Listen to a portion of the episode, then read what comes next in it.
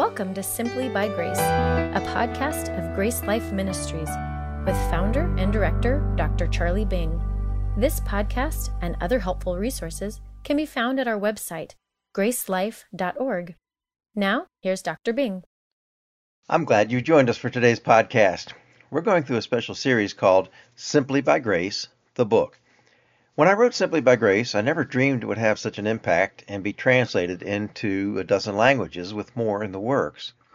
It's published in English by Kregel, and you can get the book at our website, gracelife.org, or on Amazon, or wherever you buy your paperback or digital books. Like a lot of folks, you might want to buy a bunch and hand them out to people who need a better understanding of God's amazing grace. Grace Life ministers around the United States and the world sharing the gospel of grace with unbelievers and the grace of the gospel with believers. Our ministry is supported by folks just like you, and that too can be done on our website, gracelife.org.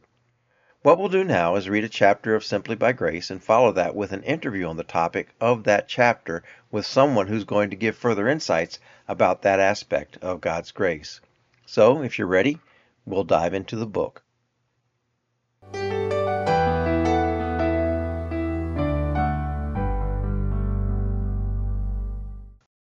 Chapter 13 Sharing the Gift. As noted in the footnote, this chapter is adapted from my booklet, How to Share the Gospel Clearly. When we encounter the life changing gift of grace in the gospel, we should naturally want to share it with others. When we share the gospel, we must keep it simple, clear, and absolutely free. Keep it clear. Once, when I was invited to speak at an evangelistic meeting, the organizing pastor introduced me to a dear woman before the meeting. He had talked with her previously, but remained unsure whether she was saved or not. He left me alone with her, so I asked her some diagnostic questions to find out for myself. I concluded that she did not really understand the gospel, so I explained it to her as clearly as I could, then led her to place her faith in Christ. When we returned to the pastor to tell him the good news, she instead pointed her finger in his face and, in an accusing voice, rebuked him. Why didn't you explain it to me clearly? You never made it clear, she said.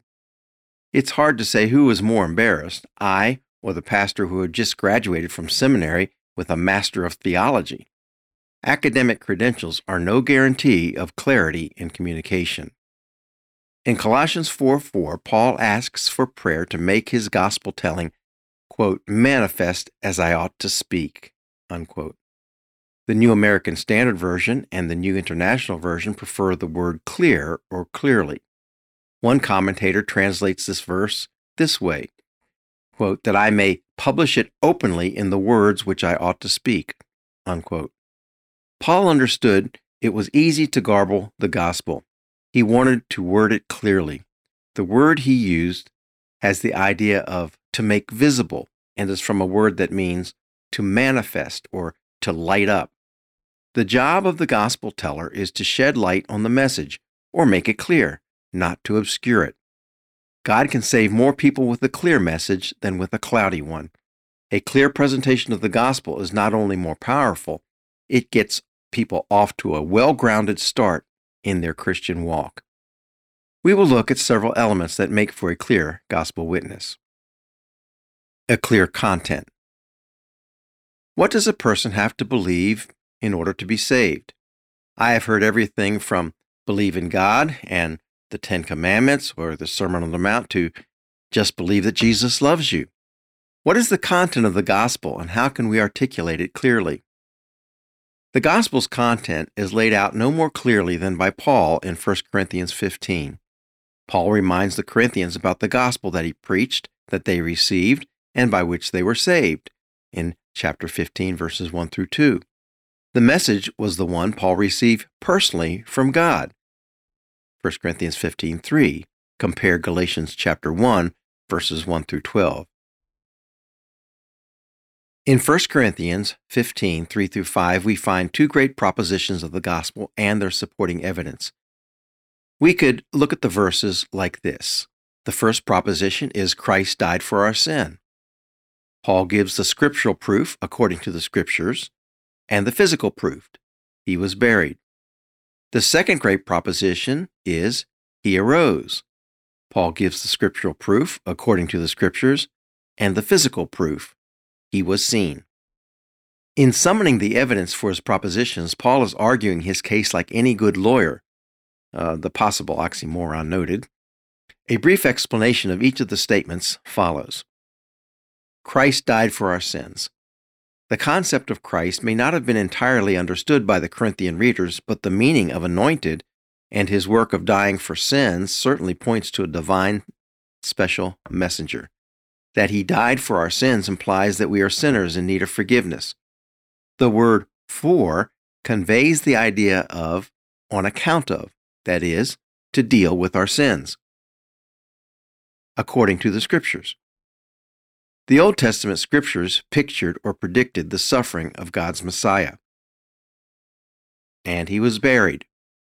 This statement functions as Jesus' death certificate. It reminds the reader of the many eyewitnesses to his death, the best evidence which could be summoned. Only dead men are buried.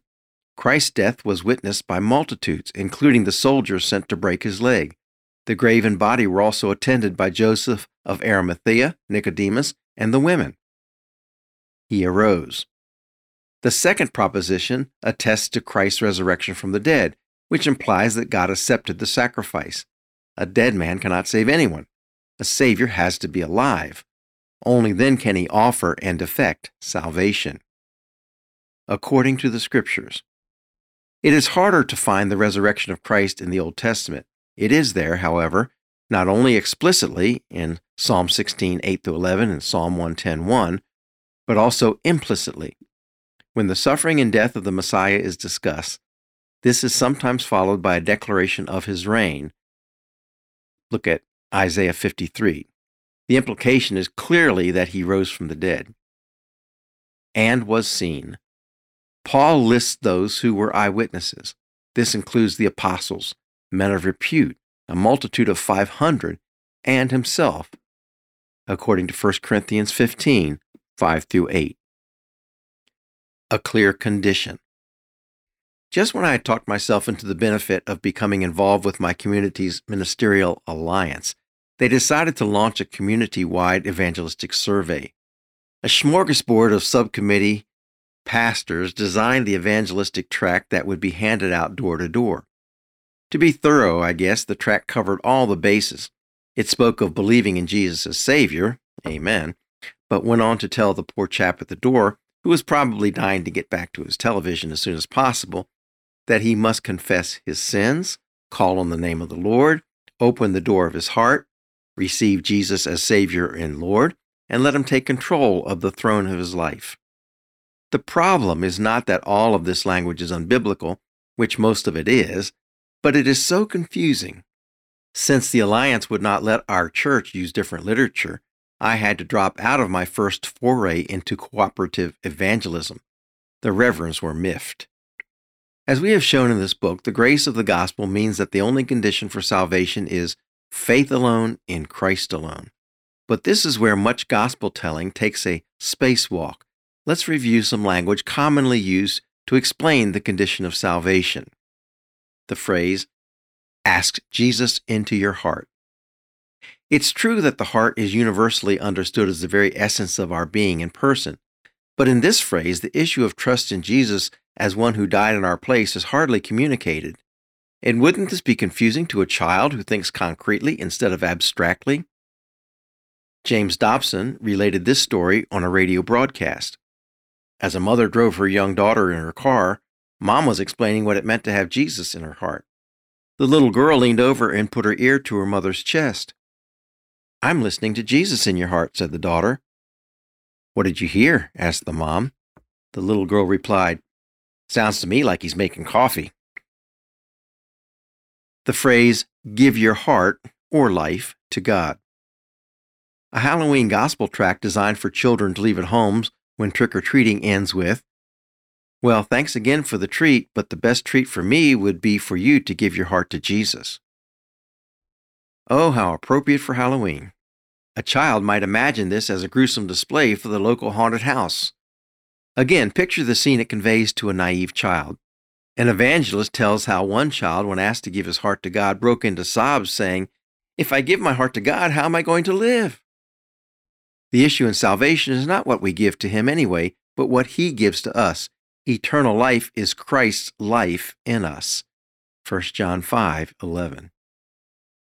The phrase, invite Christ into your life. This is certainly a courteous approach, but we must remember that it is the Lord who does the inviting. Another form of this is the admonition to open the door of your heart based on Revelation 3:20. I used to use this verse a lot, but now I see that it was written to the Laodicean church as a whole and was more of an invitation for fellowship than salvation. Again, after you get a child to stop wondering where the doorknob of his heart is, you've really told him nothing about what it means to believe in Christ. Adults are not helped either. The phrase, receive Christ as your Savior.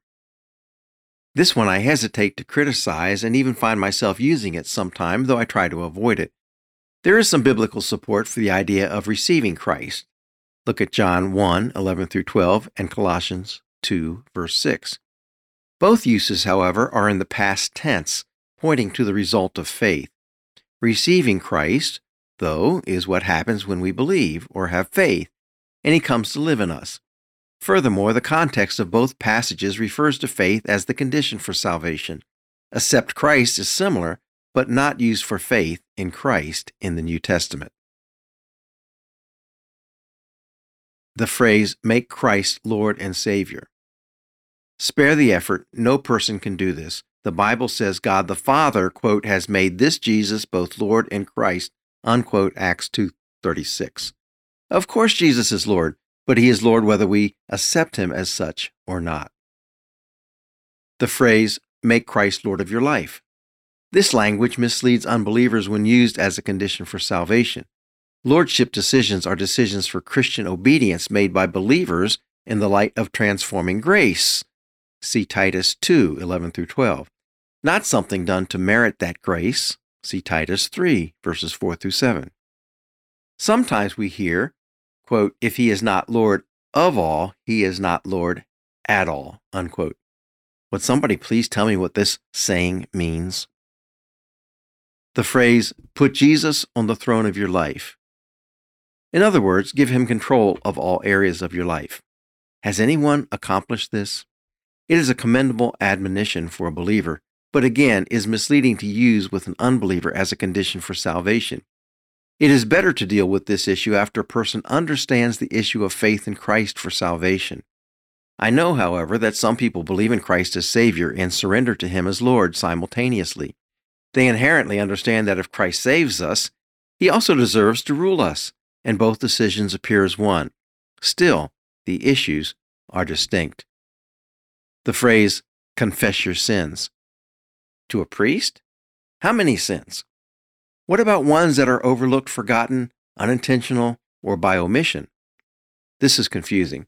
We must all acknowledge, of course, that we are sinners before God, and we confess this to Him when we agree with Him that we are indeed sinners.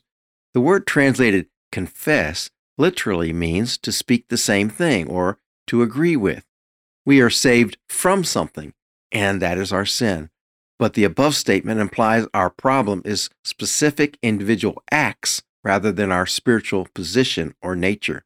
God wants to cure the cause, not the symptoms. The phrase, repent of your sins, sometimes less sensitively stated as turn or burn. If by this it is meant that we must turn from every individual sin in our lives, then salvation and assurance would be impossible. Repentance in the New Testament speaks of an inner change of attitude and heart, not an outer change in conduct. Changed conduct is the expected result of true repentance, but we should not confuse the root with the fruit. As we come to faith, we must change our minds about a number of things our sinful status before God, for example, or our need for salvation, or our opinion of who Christ is. The phrase, pray this prayer. We should not give someone the impression that they can be saved by a ritual such as prayer. It is better to tell them that they must believe in Christ, and they can tell him through prayer that they want the gift of eternal life or that they are thankful for what he has done. Not all of the above conditions are totally void of all truth. The point is that they are often misleading or confusing. Why not be as biblical as possible in our communication of the condition for salvation? In the Gospel of John, the verb believe is used 98 times, about half of those as the condition for salvation. We should take the hint, especially when the Holy Spirit had John tip us off that he wrote his book in order to bring people to faith in Christ, according to John 20, 31. We don't find any of the above language there, except as noted above, the mention of receiving Christ found in John chapter 1 and Colossians 2. A clear invitation. A minister acquaintance told me an almost humorous story of his conversion. When he was a totally pagan long haired bartender and bouncer, he attended a church meeting and went forward at the evangelist's invitation. When he got to the front, the host pastor met him and asked, Do you come to make a profession of faith in Christ? Bill looked confused. The pastor asked several times. Bill finally said, Look, I don't know what you're talking about. I just want Jesus. He told me if it had not been for the evangelist's clarity in the sermon, he would not have found Christ up front with the pastor. As one of my seminary professors was fond of saying, a mist in the pulpit is a fog in the pew. A clear telling of the gospel can easily become unclear when the invitation is given. Whether it is an invitation in a one on one encounter or a public invitation by a preacher, there are certain things that will keep it clear. Here are some of the common invitations and comments on each. The phrase or invitation to come forward. The invitation to come down the church aisle is used by many preachers, though criticized by others, sometimes rightly so. It has only been around since the 1800s. Some people will quickly respond to such a public expression, and others would rather go through an IRS audit before they stand up in front of a crowd. Walking the aisle is not harmful if the person clearly understands the issue. We probably all know someone who came to faith in this way. But people should never be led to believe that they must walk an aisle in order to be saved. They could be encouraged to walk an aisle if they want to talk to someone about their salvation, or if they want to make a public statement that they have trusted in Jesus Christ as Savior during the meeting. The invitation to bow your heads and close your eyes, not close your heads and bow your eyes, as one hapless preacher stated it. Why must people always get saved with their eyes closed? In a seance, opening the eyes might break the spell, but in a gospel confrontation, faith can appear with eyes wide open. Funny, but Jesus was always opening people's eyes. On the serious side, Closed eyes and bowed heads can create a safe, confidential, and prayerful environment for those who may want to respond publicly. The invitation to raise your hand. Again, we must avoid implying that a physical act is necessary. Raising a hand, however, is less threatening to a person than walking an aisle. It may give the preacher more opportunity to identify those who are interested in salvation. I, in fact, sometimes ask people to raise their hands in a group invitation because I want to follow up with them.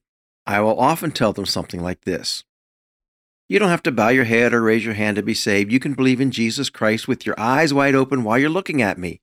I would just like to know that you have placed your faith in Christ as your Savior, or that you want to know more about that. The only way I can know who you are, so I can speak with you later in private, is if you raise your hand. I really would like to talk to you about it. The invitation to sign a card. This is also non threatening to many people. Asking people to sign a card is often unwise unless all the people present at the meeting fill out cards, which makes people feel less conspicuous. A card could include these categories to check. I have trusted in Jesus Christ as my Savior today. Or I want more information about knowing Jesus Christ as Savior. Or I want to know for certain that I have eternal life. Or I want to speak to someone about my salvation the invitation to pray a prayer. An invitation involving prayer can be handled correctly. The gospel teller must be careful to make the issue faith. When inviting people to Christ, I explain how Christ saved us through faith. I make sure they understand the issues, then I ask, Do you believe this? If they say, Yes, I say, Then why don't you thank Him right now in prayer for dying for you and for giving you eternal life? It may not be possible to validate a public invitation from the scriptures, but then we could not validate using gospel tracts and evangelism classes either. Sharing the good news implies an invitation to believe, and giving a clear invitation may help many to actually do it. The main point in relation to the invitation is this if we don't want a person to get faith mixed up with works, if we had told someone that faith is a free gift, then we must be consistent and not demand any action as a condition. When someone decides to respond to any kind of invitation, it seems logical, in fact, that they are already trusting in Christ and just desire to express it somehow. Clear communication is an art. When it comes to sharing the gospel, it is an art worth refining. We must work to tell the gospel as clearly as possible. Not always will we succeed, but isn't it a wonderful fact of life that God can still use us in spite of the misplaced approaches and methods that we use? We know, however, that He can accomplish more through us according to how clear and biblical our message and our methods are. And that means that we are clear in our gospel content, in our statement of the condition for salvation, and in our invitation to believe. Given all that is at stake, we want to share the good news as clearly as possible in a way that is pleasing to God, not just convenient to men. We give the last word to the Bible in 1 Thessalonians 2 4. But as we have been approved by God to be entrusted with the gospel, even so we speak, not as pleasing men, but God who tests our hearts. Review questions 1. Why is it so important to share the gospel of grace clearly? 2. What is the essential content of the gospel that someone must believe to be saved? 3. What language should we avoid when explaining the condition for salvation? 4. How do some invitations for salvation compromise the free grace of salvation?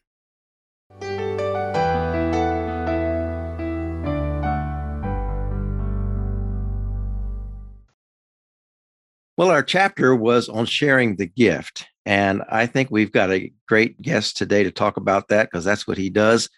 He has he is the founder of uh, Dare to Share Ministries, and he goes around sharing the gospel and training churches, church leaders, and youth to share the gospel around the world. And I'm talking about Greg Stier. Welcome to the podcast, Greg. Charlie, thanks so much for the opportunity. You know, I met you recently, kind of online and phone, but I've heard about you for a long time through a mutual friend named Yankee Arnold. And uh, he's always bragging about you, talking about you. And uh, I know that you came to Christ through his influence. Can you give us the short version of how that happened? Yeah, it was it was crazy. I, I was raised in inner city. Uh, never knew my biological father. Mom was a partier. My uncles were bodybuilders and street fighters and thugs. And Yankee went down to the uh, house of the toughest one of my uncles, my uncle Jack, who'd been in and out of jail his whole life, and uh, laid the gospel on him. And I mean, Yankee said the clear gospel he laid on him, and Jack had never thought he just thought he was never good enough. And and Yankee was like, "Yeah, nobody is. Jesus came for sinners. He died on the cross. He paid the price for sin." And he asked uh, Jack, does that make sense? My uncle Jack said, hell yeah. That was his sinner's prayer was hell yeah. He trusted Christ, ended up bringing 250 people out to Yankees church. It began a domino effect. The clear gospel of grace swept through my family like a flood and transformed all my uncles, cousins, my eventually my mom, me. I mean, it just so I thank God for Yankee Arnold. It's weird he's called Yankee because he speaks with a southern accent, but his nickname's Yankee. the gospel man. Well, that he's sounds like it would man. make a good good book, Greg. And we and I know you have a book that coming out. That that's what I want to talk about a little bit later. So you you have the advantage of seeing uh, uh, the wide arc of evangelicalism and churches and youth and everything that's going on. Uh, are we two, it's kind of a double question. Are we being successful in mobilizing people to go out and do evangelism? And and when they do, in the churches that are trying to, are they sharing a clear message? So I would say the answer to question number one is no, we're not doing a good job. We're doing a good job of trying to get people to come and see, come to my church, come to my meeting. The problem is we live in a generation is 90% of them are not going to come out to church. Mm. Christians, you know, we're in a post-Christian society. Mm. Um, so we have to combine come and see with go and get. And that means we need to we need to be trained to go and get. We need to be trained on how to actually have a gospel conversation, what we call from takeoff to touchdown. You want to begin that gospel conversation, share the gospel message, and land the plane.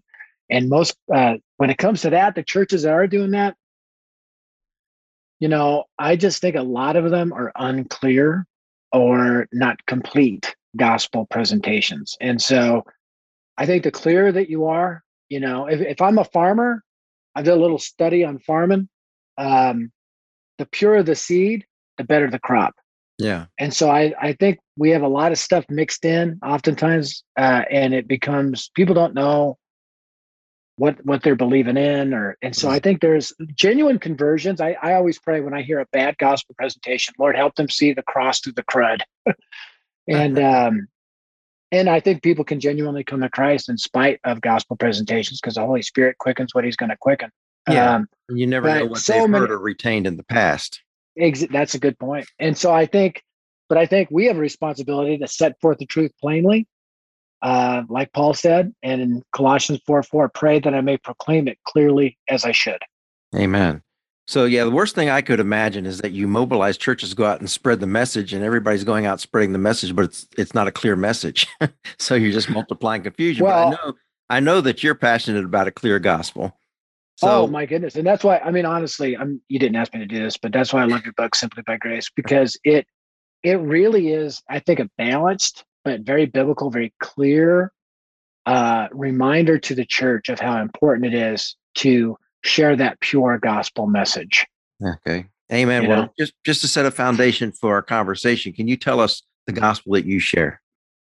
So, well, I mean, we use a gospel acrostic to help train teens to share the gospel.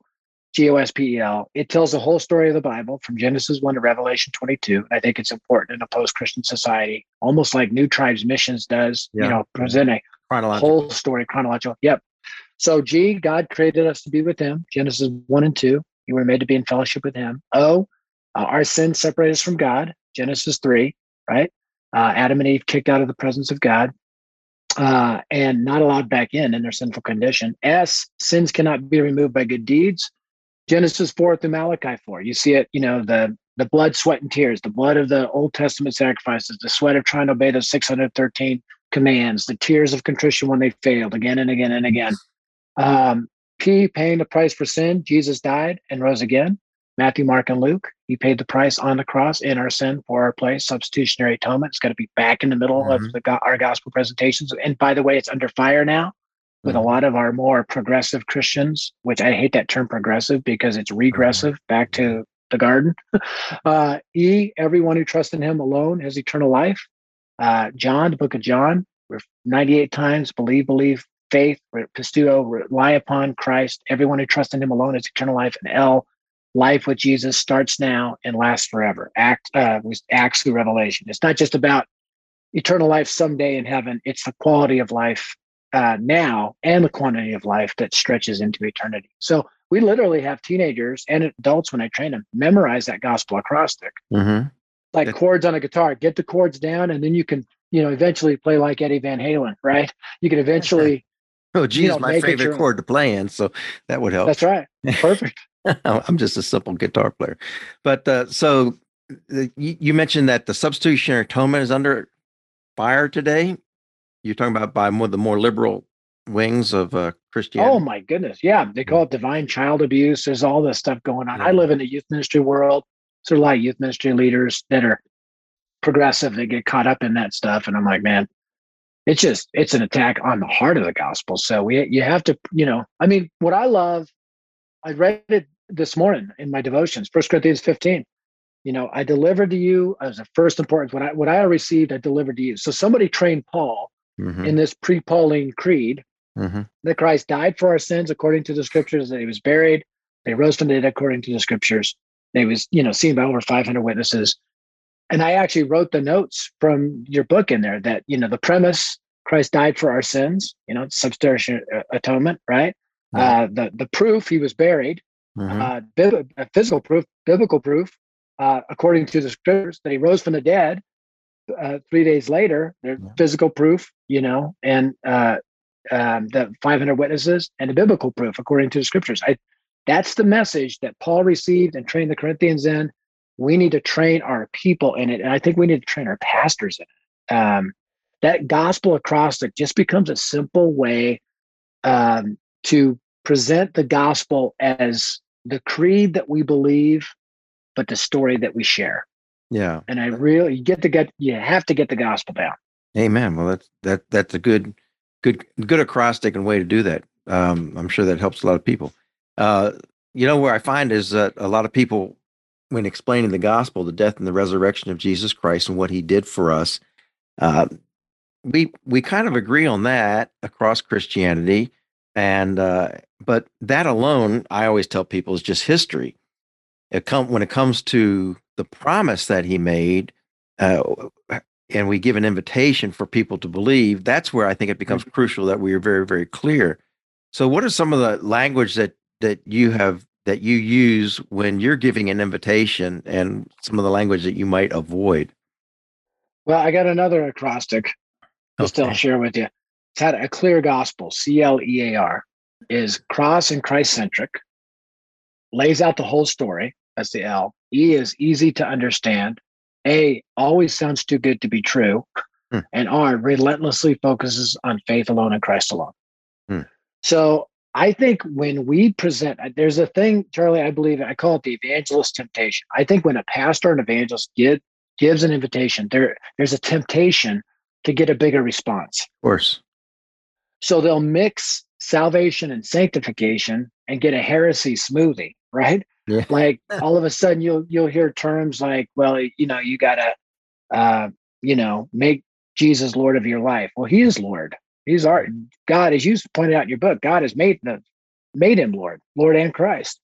Um, you have to turn from all your sins. Well, I'm it's impossible for me to turn from my sins until my soul is re- transformed by the the power of Christ and the Holy Spirit is dwelling inside me. So what I what I always say is when you give an invitation, give the invitation for for believing that Jesus died for your sins in your place. He was buried, that he rose from the dead, and you're trusting in him alone to save you from those sins and to give you the gift of eternal life. I tell if you forget everything else, remember the cross, you know, Yeah. and faith alone in Christ alone, and watch your term. So we, when I train teenagers, youth leaders, or pastors how to share the gospel, I use three glasses of water. Mhm. One glass is a clear glass, Mhm. right, with clear water. The other is muddy, and the other is uh, got poison in it Right. right? but it looks clear, right? Yeah. So I would say the turn or burn, try or fry, forsake or bake message is the false. It's got the poison in it. It's no different than any other gospel that Mormons preach or Catholics preach, or Right. Yeah. you know, if it focuses on what we do. You know, I actually have a book called Biblical Mormonism that says those who preach. It's written by the top Mormon apologist, Hmm. uh, the Lee Strobel of Mormonism. He's like those who preach that you have to turn from your sin and make Christ completely Lord of your life and do all these things. That we actually agree with that gospel. Right. You know, so uh, but those who preach faith alone in Christ alone, that's who we have a problem with. So I'll show some of my friends who believe that other gospel, and I'll say, "Hey, look at this," and they're like, "Oh yeah, I agree with this guy." I go, "He's a top Mormon apologist." And then I say, if Satan's giving your gospel a standing O, you may want to reconsider, you know, the gospel that you're preaching. So I th- I'd say just focus on faith alone and Christ alone, and we have to believe in the power of the gospel to transform people from the inside out. That change of mind, the metanoeo, that you know, repentance Mhm. leads to a change of transformation. And if something is not changing, then one of two things is true. You either never trusted Christ your Savior, or you're walking in the flesh like the Corinthians did in First Corinthians 3. Yeah. And um, so So yeah, there's a the, uh, we can't make works the final proof of salvation, but it, it can be an evidence of salvation. But the moment we it should, it, kind it, it, yeah, it should be an evidence of salvation. And when it's not, something's broken in the chain. That doesn't mean they're not saved. that's right. It means that, that it may mean that, or it may mean that They're just not. They're not walking it. Like I go to Second Peter one. Add your faith, goodness, goodness, knowledge, knowledge. So all these things are in you. You'll be, you know, you you'll neither be uh, ineffective or unproductive in mm-hmm. their knowledge of our Lord and Savior. But if they're not in you, you're nearsighted and blind mm-hmm. and have forgotten your former purification of sins. He didn't say you're not saved. He's right. like, you're just nearsighted. nearsighted. You're blind. You forgot the power of the cross to transform your life. So we yeah. have to be clear as we present it. Uh, that's what that's what we're all about. And uh, anytime you add performance or works to the gospel, you you actually jump into bed with a lot of these cults and and uh, and other groups that we would not otherwise identify with. But yet, so many evangelicals are doing that today. It's uh, faith alone and Christ alone uh, is is just a message we need to keep fighting for, so to speak, and uh, and teaching others. Well, it's what launched. I mean, the Reformation, the the clear message of grace that that you know we are saved by faith alone i tell people if your gospel doesn't sound too good to be true it's not good and it's not true yeah. and i honestly think i honestly think that we don't have faith in the power of the gospel to transform a life we we think we have to help somehow yeah so somebody tells me well how do you what do you do if you're sharing christ with the how do you share Christ with a homosexual person? I go, same way I share Christ with a heterosexual person. Mm-hmm. Yet Christ, get them to accept Christ, uh, put their faith in Christ alone for salvation. And then God begins that good work in their soul to begin to transform them from the inside out, just like he does everybody. Yeah, the, the sad truth is, is that we as pastors and leaders can get people to change on the outside, but we've just made a Pharisee or a hypocrite. Mm. Uh, mm. We need we need to let God do His work in His time on the inside, and really Amen. truly change them from the heart out. So that's a good point. So a lot of things that uh, I think one of the things anyway that keeps people from sharing the gospel in our culture is uh, is fear and um, uh, just the fear of how people will respond and and push back or reject them. I don't find that so much in other parts of the world. I find a lot of openness, but in America and maybe Europe as as well, we we find that. How, how are you finding the response to people who are going out and sharing the gospel? Well, I think obviously there are there are those who resist and are upset, but I find with dealing with young people, most young people are open to talk about spiritual things, and the way we we kind of frame Christianity at Dare to Share as a relationship with God, not a religion. Mm-hmm. You know, religion's a ladder approach. You know, right. I, I, you know, I turn, try, cry, whatever. But a relationship, I mean, God sacrificed His Son to, so that that cross becomes a bridge from me to him. That veil was torn. That God loved us so much. I was talking to a guy yesterday, and uh, my son was getting some clothes. He's 20, and he was down. He's at a Bible school. Was down for a couple hours down at a mall, and so we went with him. And this guy, I go, "Hey, nice cross." He goes, "You know what's weird? My name is Cross." I go, hmm. "Really?" I hmm. go, "Are you a Christian?" He goes, "My my grandparents are, and my parents are Christian, but I'm kind of like no." And I said, you know what the cross means? And I was just able to lay it out as a relationship with God. And you should have seen this kid. He's probably 17 years old. Mm-hmm. His eyes were open mm-hmm. and like, wow, I've never heard that before.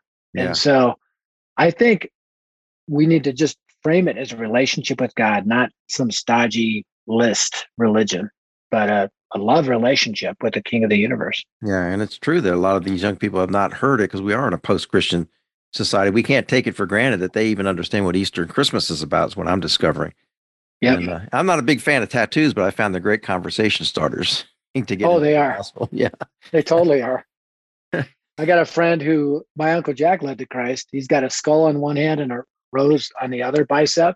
Uh-huh. So he always talked about the wages of sin is death, but the gift of God is eternal life through Jesus Christ our Lord. Hey, why not? God He's a bodybuilder too, so he gets people's attention. Yeah. Oh man, He's, he's still bodybuilding, huh? He sounds like he might be a little older now if he's your uncle.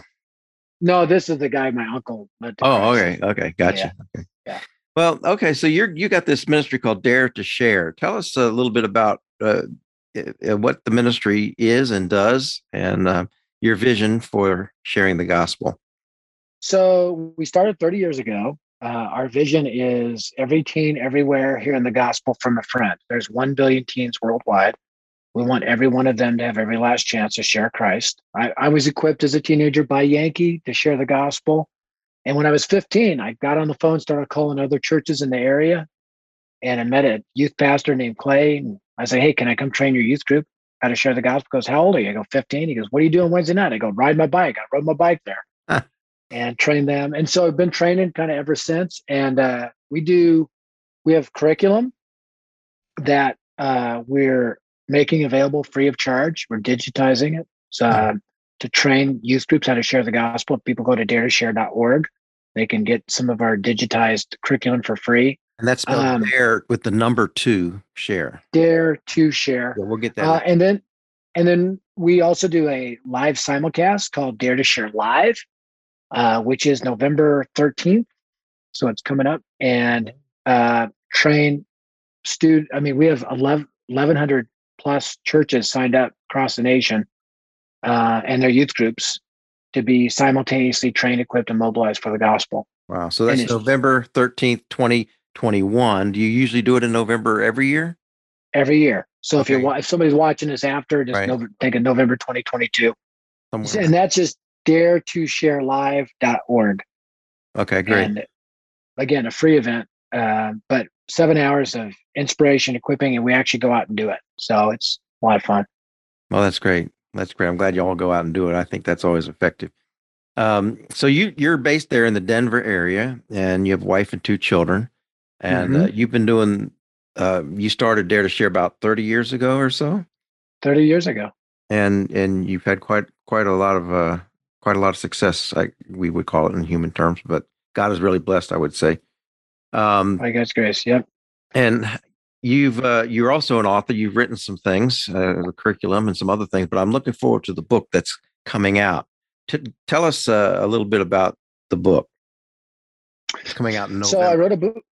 Yeah. I wrote a book called Unlikely Fighter. Um, and the tagline is the story of how a fatherless street kid overcame violence, chaos, and confusion to become a radical Christ follower. Um, Lee Strobel wrote wrote my in, uh, forward, which is like Bruce Lee showing up at the dojo saying, "Hey, I'd like to teach a few lessons." I'm like, "Yes, sir, please do." right. um, and uh, uh, it it really of the 22 chapters in the book, the first 21 all happened before I turned 16. So Mhm. it's it's about like my uncle Jack, and I dive deep into the story of my grandparents and. and uh, which my grand grandfather was freakishly strong, and my grandmother was freakishly tough. And I think all my uncles and my mom were always trying to live up to that. Um, they were also strict Baptists, though violent, which is kind of weird. Mhm. Um, and we were raised in that, you know, high crime rate area. Um, my family had a lot to do with that crime rate. And, uh, and then I, then I tell the story of how Yankee came in and, and God used him to transform my family, help me find my identity. Cause I never knew my, my mom was a partier. Hmm. And I was a result of one of the parties that she went to. She actually, she actually, when she found out she was pregnant, she got in her car and drove from Denver to Boston Hmm. to have an illegal abortion because she didn't want to stand before Baptist grandma and grandpa Mhm. and give another account because she was a black sheep. They were all black sheep, but she was the blackest of the black sheep, her and Jack. And uh, she stayed with my uncle Tommy and my aunt Carol in Boston. He was stationed in the Navy. And they, by that time, had become Christians and they talked her out of it.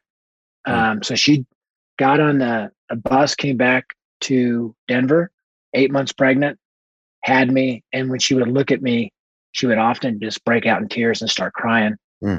And I found out years later why my grandma told me that she almost aborted you and she just feels guilty. Mhm. So when Yankee trained me to share the clear gospel of grace, I began working on my mom from the time I was 12, 13, 14. I got 15 years old. I finally walked in the kitchen. I go, Ma, you have to kind of come at my family. I go, I don't want you to go to hell. Sit down. Hmm. She goes, I, You're going to listen to this. She goes, All right, tell me one more time. She's smoking a cigarette.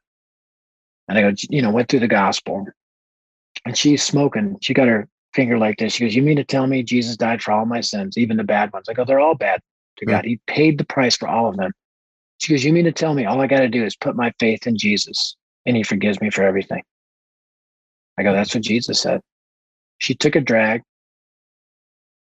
stared in the distance, and goes, I'm in. And when my family said they're in, they're, They're in. in. And So- 17 years ago, she went to be with the Lord and Wow. she's doing great now. So the sinner's prayer here was hell yeah from your uncle, and I'm in from your mom. yeah, pretty that's much. A, that's a great story. And with a trailer like that, I don't know how anybody can not go out and get this book or just order it on Amazon. Uh, Unlikely Fighter. I can I love stories. I love biographies and autobiographies, and uh, uh, and the more different from my life, the better. so, uh, you know, it's I mean, weird. Not, not that we don't intersect in some ways, but uh, but uh, sure. yeah, culturally, like that, that's a different different kind of story.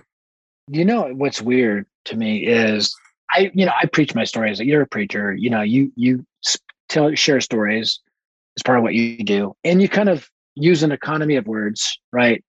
so you can set it up. So it's like boxing, you know, jab, jab, story, story, laugh, laugh, cry, cry, and then the word is your right hook. Boom, that's how you knock them out, right? To use a violent family analogy.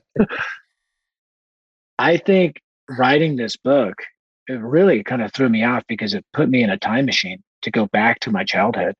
And there were times I broke down. I think it was like therapy for me mm-hmm. because a lot of dots got connected Mm-hmm. A lot of things I think I've been traumatized by, but the Lord used all that trauma to bring me closer to Him. Mm-hmm. So I'm so grateful for all that stuff. And people look back and say, My life is nothing. I want to compare.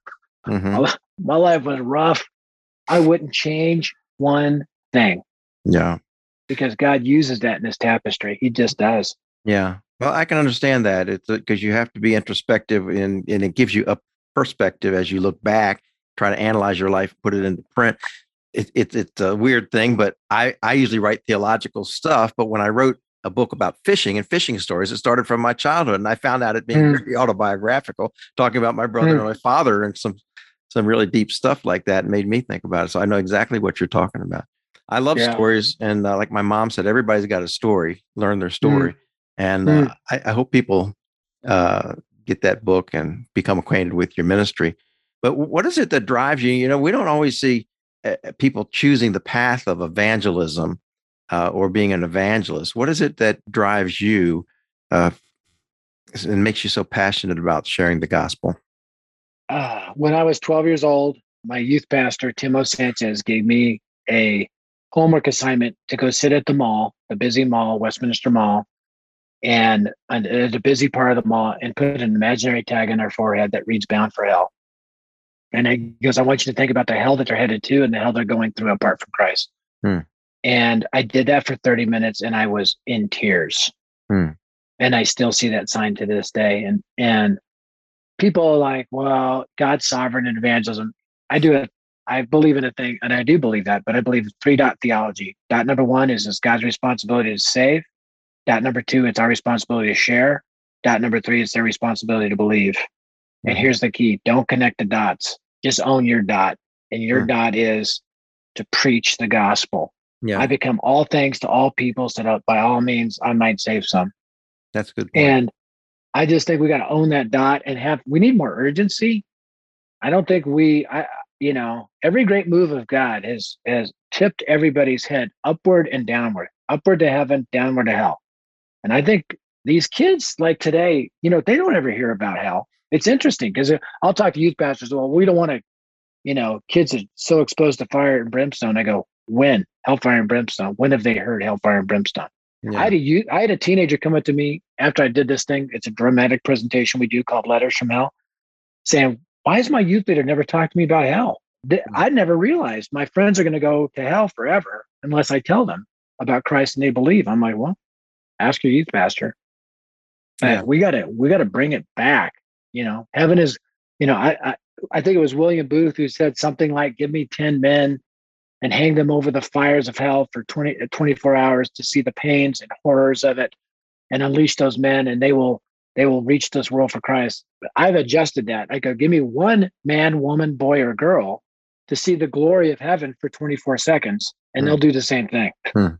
Yeah. You know, so I think heaven's glory and hell's fury. That's the that's a double whammy. We got to get we got to get in our hearts and our heads and then you know out to mobilize yeah well we need to hear more of what you just said i do believe it is urgent and uh, i do believe that heaven and hell are are realities of course but a lot of people are these days downplaying the issue of hell and uh, it's terrible to talk about i'm like gee i'm like jesus didn't I mean, he wasn't when he talked in Luke 16, 19 through, through 31 about the rich man and Lazarus. I think he actually uses a real name to kind of throw everybody off. Like, is that really, was that a dude? Is that, re-? I mean, everybody, I mean, he paints it as a horrible place and heaven is a glorious place. Yeah. Um, and I think we got to walk by faith, you know, We not by learn, sight. we could learn from that.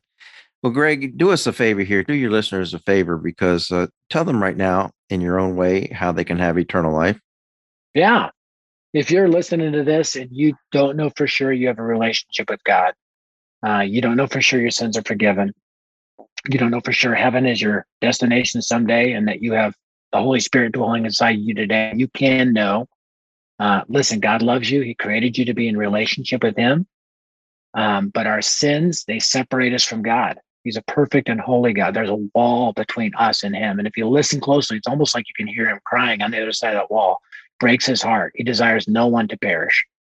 Um, and good deeds, they'll never get rid of our sin. It's like putting white frosting on a burnt cake. So 2,000 years ago, God sent his son to pay the price for our sin on the cross, and Jesus was crushed for our iniquities. He paid the price. He took the hit for us on the cross. And he said, It is finished. That means the price of your sin and mine had been paid in full. And he was buried. He rose again from the dead uh, three days later. And now he says, Everyone who simply trusts in him has eternal life. And that life with Jesus, it does start now and it lasts forever. So if you've never put your faith in Christ, in the quietness of your heart, right where you're sitting, would you trust in him? Would you receive that gift of eternal life? Best news ever. Amen. They can do it right now. They don't have to do any special prayer, as we've already talked about. They don't have to go to church. They don't have to walk down an aisle. They don't have to stand, raise their hand. They can just believe that Jesus' promise is true, that he's paid the price for them. Um, Well, Greg, I appreciate you sharing that, and we'll trust that some people are doing that right now. And uh, th- thank you for your ministry and your willingness to spend some time with us today, uh, talking about sharing the gift. And uh, we want to leave with that, that that exhortation to be a little bit more purposeful and urgent in doing that. And so, God bless you and your family, and dare to share ministries as you continue to do what God has created you to do. And God bless you, Charlie. I uh, you didn't ask me to do this, but uh, I encourage everybody to pick up this book. It is really, I, I would say, the clearest um, presentation on how to make a clearest present, the clearest presentation possible with the gospel and why it's so important. So you did a great job with that. Well, by God's grace. well, thank you, Greg. God bless. All right, thank you. See ya. Till we see you again. Thank you for listening. For more resources, or to help spread the message of God's life changing grace, visit our website at gracelife.org. We'd love to hear from you. Send us a message at simplybygrace at gracelife.org. See you next time.